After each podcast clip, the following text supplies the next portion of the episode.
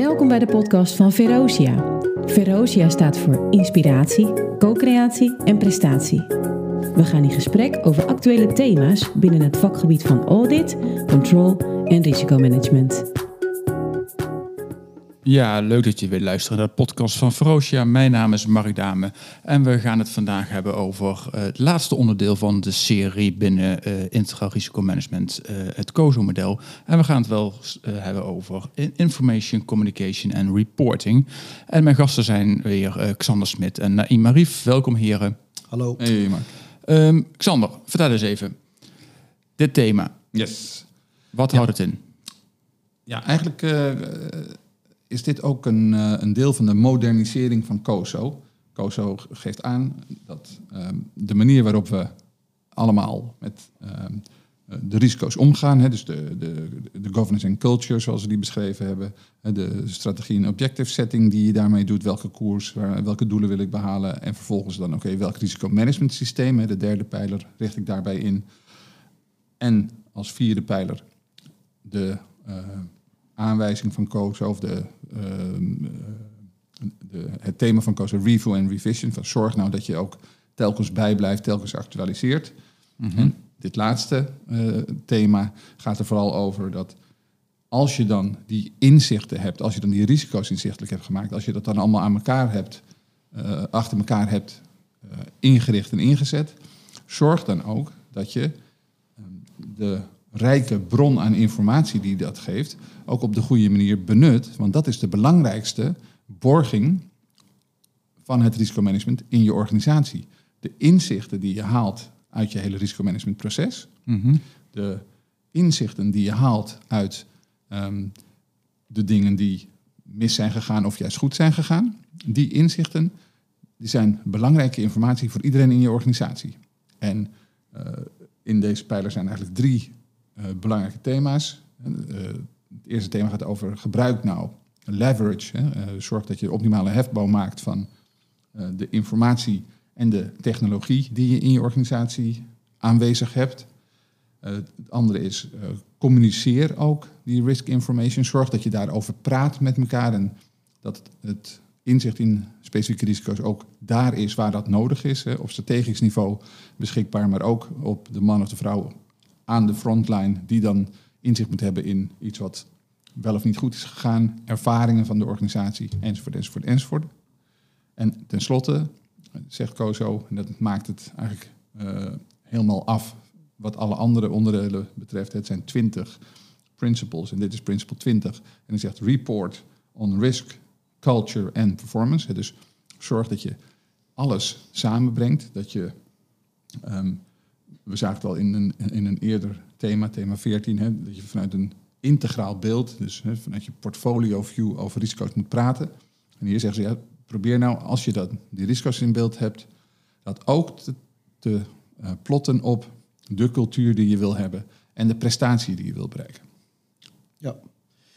Aanvullend daarop, Sander, kan ik zeggen dat, uh, dat leverage, information technology, gaat over, dat is uh, interpretatie daarvan, uitnutten van de gegevens, data, informatie die er is en optimaal gebruik maken van de techniek die er is.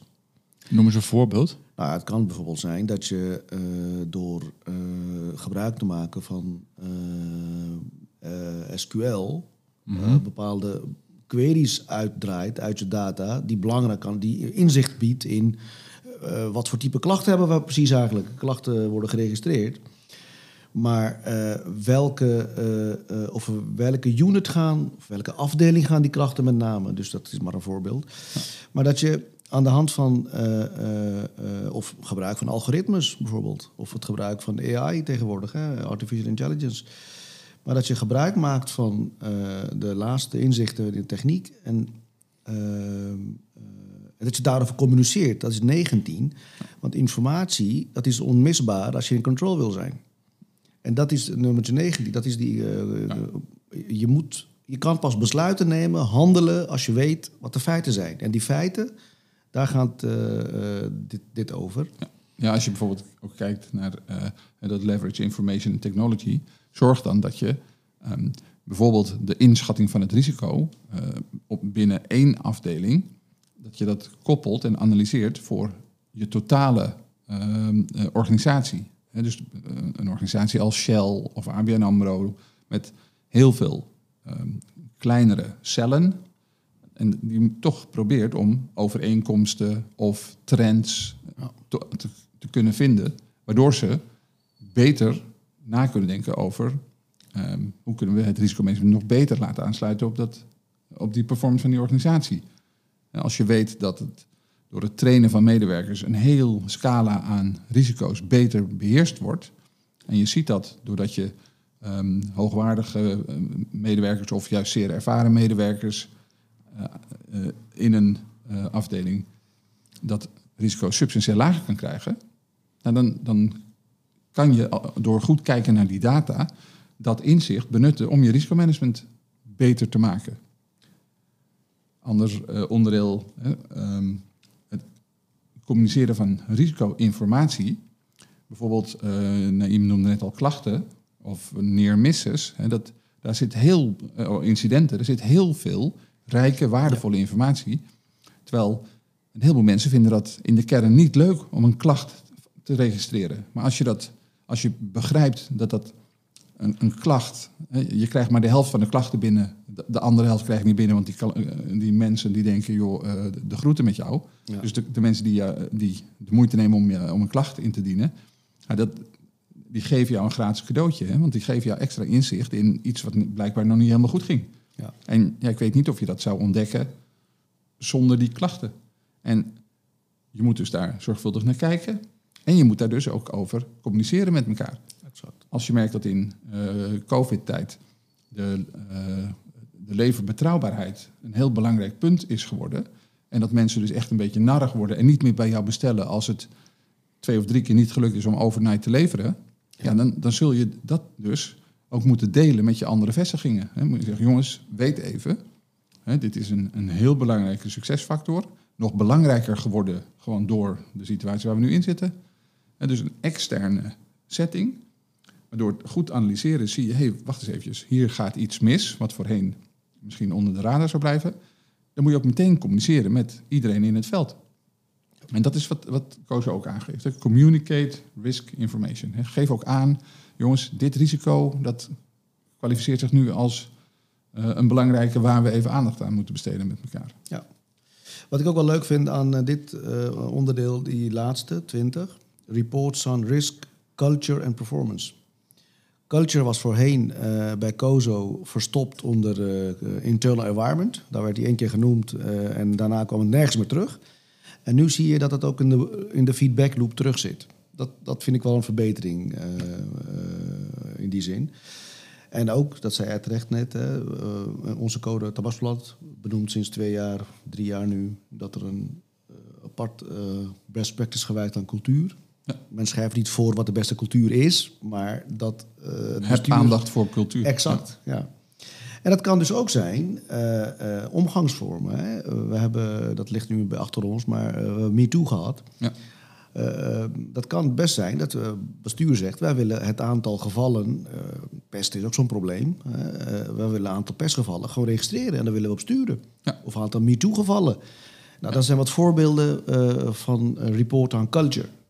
Ja. En, en dat, dat, dat, dat eh, nou ja... Ja, de, governance code zegt nu ook Ja, eh, dat een, de, de hoogste legerleiding van een organisatie iets moet, moet roepen over de diversiteit in haar Ook zo'n organisatie. probleem, ja, ja. dus- en diversiteit, diversiteit in de breedste zin des woords. En, Ja, dat kan eh, geslacht jong- zijn. Jong en eh, oud. jong en oud, ja. ja. En dat, dat soort ehm, elementen, dat, dat maakt dat als je je daarover uitspreekt, van ik wil een cultuur waarin iedereen zich, eh, die, die gaat van inclusiviteit, ja. dat betekent dus ook dat je daar eh, doelstellingen op formuleert, dat je daar risico's op formuleert en dat je dus ook ehm, moet verslaglegging moet, of, eh, ehm, moet Moet- communiceren, rapporteren. over, over die, die zaken. Overigens, de- de culture hier, hè, Reports on Risk, Culture and Performance, gaat ook over de risicocultuur. Hè? Dus ook over van, oké, we hebben deze doelen geformuleerd met elkaar. Hebben we nou daar een beetje goed gevoel bij? Ehm, we hebben gezegd, nou, dan zien we deze, eh, deze risk appetite daarbij. En deze, eh, eh, risico, dit risicosysteem.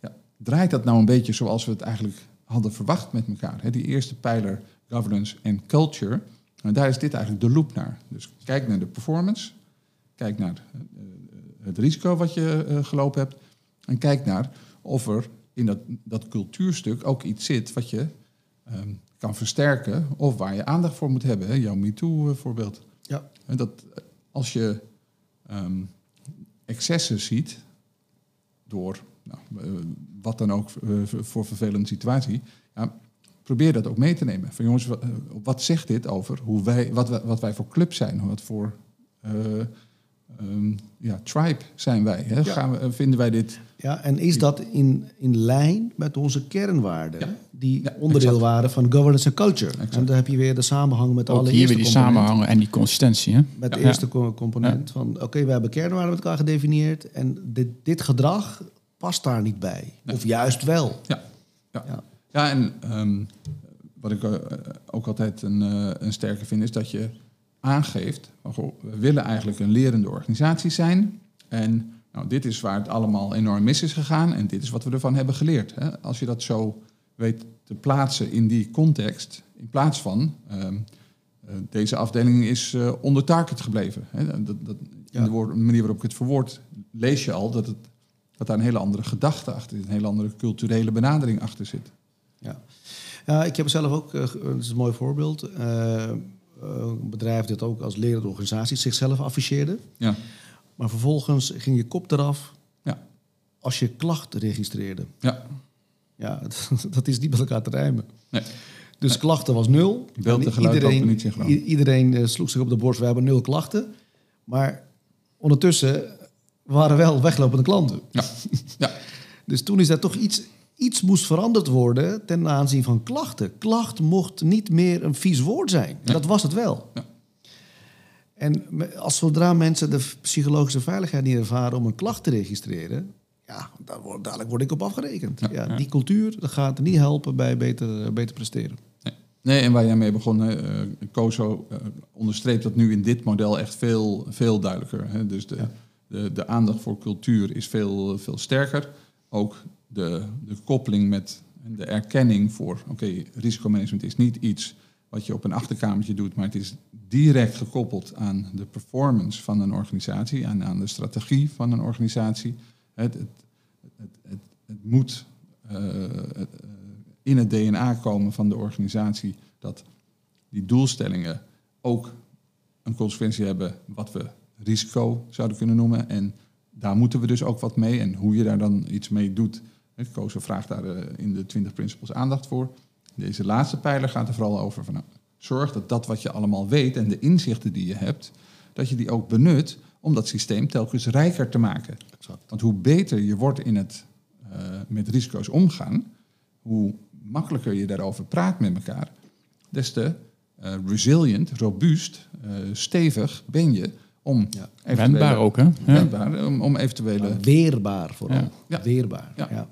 Ja. eh, de- des te weerbaarder ben je tegen eh, mogelijke eh, eh, risico's voor de toekomst. Ja. En dus succesvoller ben je ook. En daar, daar gaat dit eigenlijk om. Van zorgen dat je, als je die juiste aandacht aan je risico's en je risicosysteem, risicomanagement systeem besteedt, zorg dan ook dat dat maakt dat je daar sterker door wordt. Ja. Nassim Taleb zou zeggen anti-fragile. Ja, exact. Exact. Ja. exact. Ja. Oké, dank jullie wel heren. Dank jullie wel voor deze heldere uiteenzetting van het laatste thema. En daarmee zijn we tevens aangekomen aan het einde van deze serie over COSO. Uh, dankjewel Naïm, dankjewel Xander voor deze bijdrage. Graag gedaan. Het was een Ehm, genoegen. Yes. En beste mensen, uh, volg ons op, uh, op LinkedIn. Kijk op onze website www.froosje.nl voor uh, meer podcasts over internal audit, risicomanagement en control. Dank jullie wel voor het luisteren. Dag. Thank you.